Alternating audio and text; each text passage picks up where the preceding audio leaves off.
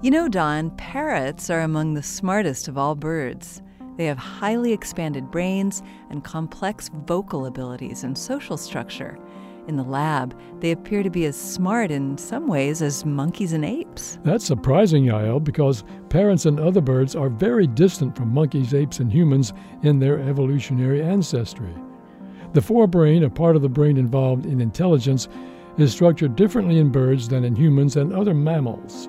Parrots must have evolved their intelligence along a separate evolutionary path from the one taken by humans and their close relatives, the apes and monkeys. Yes, but when scientists studied parrot genes involved in brain development, they were surprised to find some unexpected similarities with humans.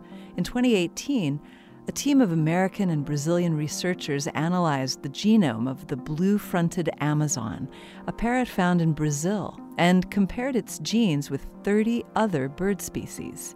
They found that regions of the parrot genome that regulate when and how genes for brain development are turned on are different from many other birds. These regions appear to have separately undergone some of the same changes as those found in the human genome.